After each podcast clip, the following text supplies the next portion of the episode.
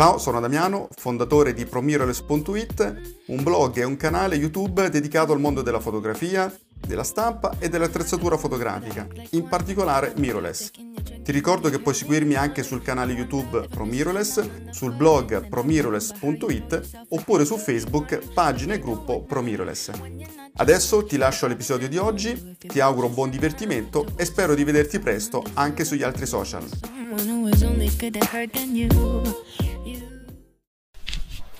Ciao amici di ProMirrorless, allora ecco una nuova tipologia di video eh, questa volta non è un video assolutamente così estemporaneo, sono riflessioni a voce alta su alcuni temi di fotografia, li sto girando praticamente live e poi li posto direttamente, quindi non c'è montaggio, proprio un altro approccio ehm, per essere sempre in contatto con voi. Non sempre eh, si ha il tempo di mettersi lì, fare delle recensioni, delle recensioni, fare delle, dei montaggi per accurati, però mi piaceva l'idea di condividere con voi alcuni, così, alcuni temi, alcune riflessioni sul mercato fotografico, su alcune attrezzature, su della tecnica fotografica, insomma, su alcune questioni che più o meno chi è appassionato di fotografia, insomma, mh, entra in contatto eh, quotidiano, si fa un'opinione, magari scambia un'idea anche a un circolo fotografico con altri suoi amici, insomma, altrettanto appassionati. Quindi video così, per essere un po' in contatto e per riflettere un pochino insieme su alcune questioni che ci riguardano più o meno da vicino.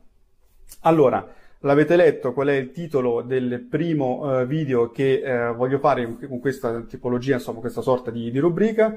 Eh, in fotografia il talento non basta e ne sono fermamente convinto di questo, anche perché viviamo in un periodo di forte a mio avviso, mistificazione un po' in generale, no? Eh, ormai sono pieno di, anche di programmi televisivi, mh, eh, Masterchef, Master Photography, eccetera, eccetera, in cui fanno credere che eh, basta avere un talento, basta essere portati e poi può diventare un master, cioè una persona, un maestro, cioè qualcuno che ti può effettivamente eh, insegnare qualcosa dopo aver ovviamente vissuto anni e anni di esperienza, di pratica, di studio, eccetera. Eppure ci fanno credere che basta eh, fare, eh, avere un po' di talento, avere un po' di visibilità e sei praticamente un fenomeno. Ecco, io la penso in maniera completamente opposta, nel senso che è ovvio che se una persona è talentuosa, nel senso che nel nostro campo la fotografia ha un'ottima visione fotografica, ha un senso della composizione innato, è normale che riuscirà a produrre qualcosa di interessante anche senza aver mai studiato nulla di fotografia. Lo si vede a volte con un iPhone, fai una foto, se uno ha l'occhio fotografico, qualcosa di interessante sicuramente lo tira fuori ma la fotografia è qualcosa di più di uno scatto estemporaneo che spesso ha solamente una valenza estetica. La fotografia è qualcosa che è molto legata alla cultura. E io sono fermamente convinto che per crescere fotograficamente occorre, prima di tutto, essere persone più colte in generale, quindi persone informate, leggere molto, non solo di fotografia, perché più cresciamo come persone e più otterremo fotografie di spessore maggiore. Ok? L'altra cosa, bisogna anche studiare.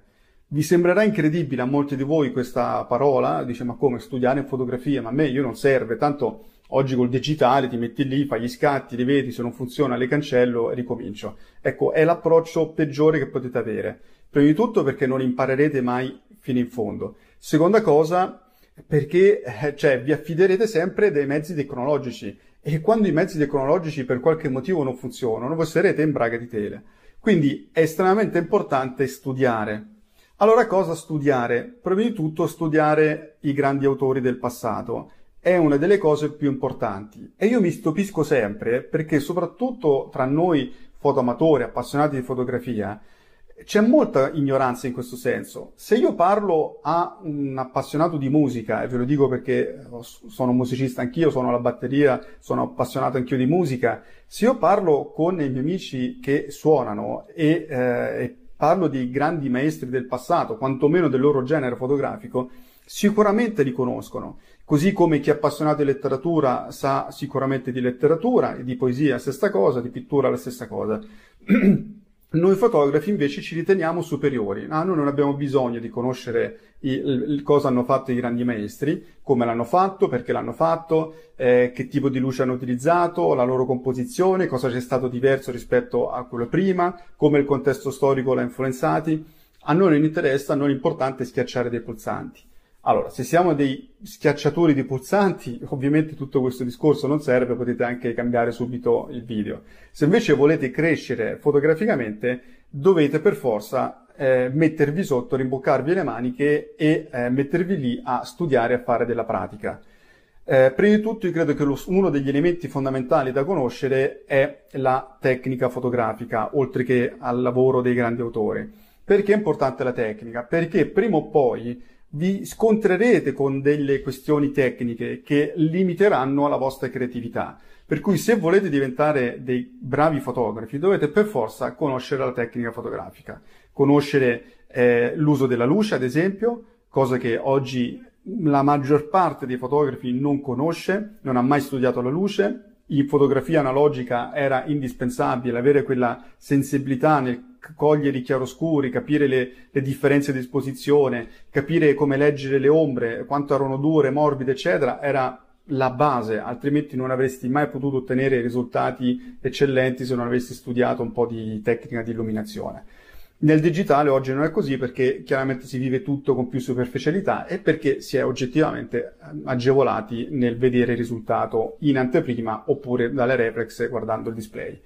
Eh, quindi è veramente importante eh, studiare la luce, studiare il flash, questa è un'altra cosa che eh, moltissimi non non, non, si rendono conto di quanto è importante conoscere il flash, a prescindere che poi voi lo utilizziate o meno. Saper padroneggiare il flash da studio e ancor più il flash, diciamo, a Cobra, quello che si mette insomma sulla slitta delle nostre fotocamere, è assolutamente importante. Sapere che cos'è il numero guida, sapere come, come funziona la gestione tra la luce del soggetto e la luce ambiente, quindi avere conoscenza in questo senso. E poi un'altra cosa che bisogna assolutamente studiare è ovviamente la composizione la composizione si può, ragazzi, imparare e si può migliorare anche in termini di composizione. Molti credono che non è vero, che la composizione è qualcosa di innato, sono delle baggianate fotoniche, perché la composizione segue dei, dei crismi, dei, dei, dire, dei, concetti ben precisi che possono essere infranti senza ombra di dubbio si può creare un nuovo stile, si può avere uno stile che infrange alcuni concetti, diciamo, base della composizione, ma è indiscutibile che se non si ha conoscenza dei principi della composizione, della grammatica dell'immagine, difficilmente si potranno ottenere eh, delle immagini di qualità e soprattutto delle immagini che possono funzionare. Dico questo soprattutto a chi desidera fare della fotografia anche un'attività commerciale. Il, la fotografia è un prodotto, dobbiamo renderci conto che è un prodotto vero e proprio e se io faccio fotografia commerciale, ecco, la composizione, il modo in cui noi disponiamo gli elementi all'interno del nostro, della nostra inquadratura segue dei criteri ben precisi, non è semplicemente figlio dell'estro, della creatività. La creatività è un requisito importantissimo, bisogna avere delle idee in fotografia, sicuramente, avere una propria opinione, saperle esprimere tramite il mezzo fotografico, ma dobbiamo anche conoscere la tecnica e le conoscenze base che reggono il linguaggio della fotografia.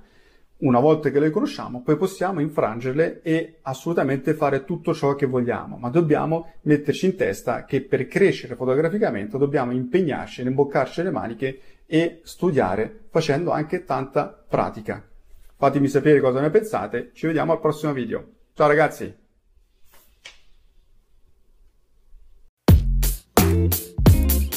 Mi auguro che questo episodio ti sia piaciuto ti ricordo che se vuoi puoi seguirmi anche sul blog promiroless.it e su YouTube e Facebook Promiroless. Ti ricordo anche il mio corso online dallo scatto alla stampa fine art che puoi scoprire visitando il blog promiroless.it alla pagina corsi.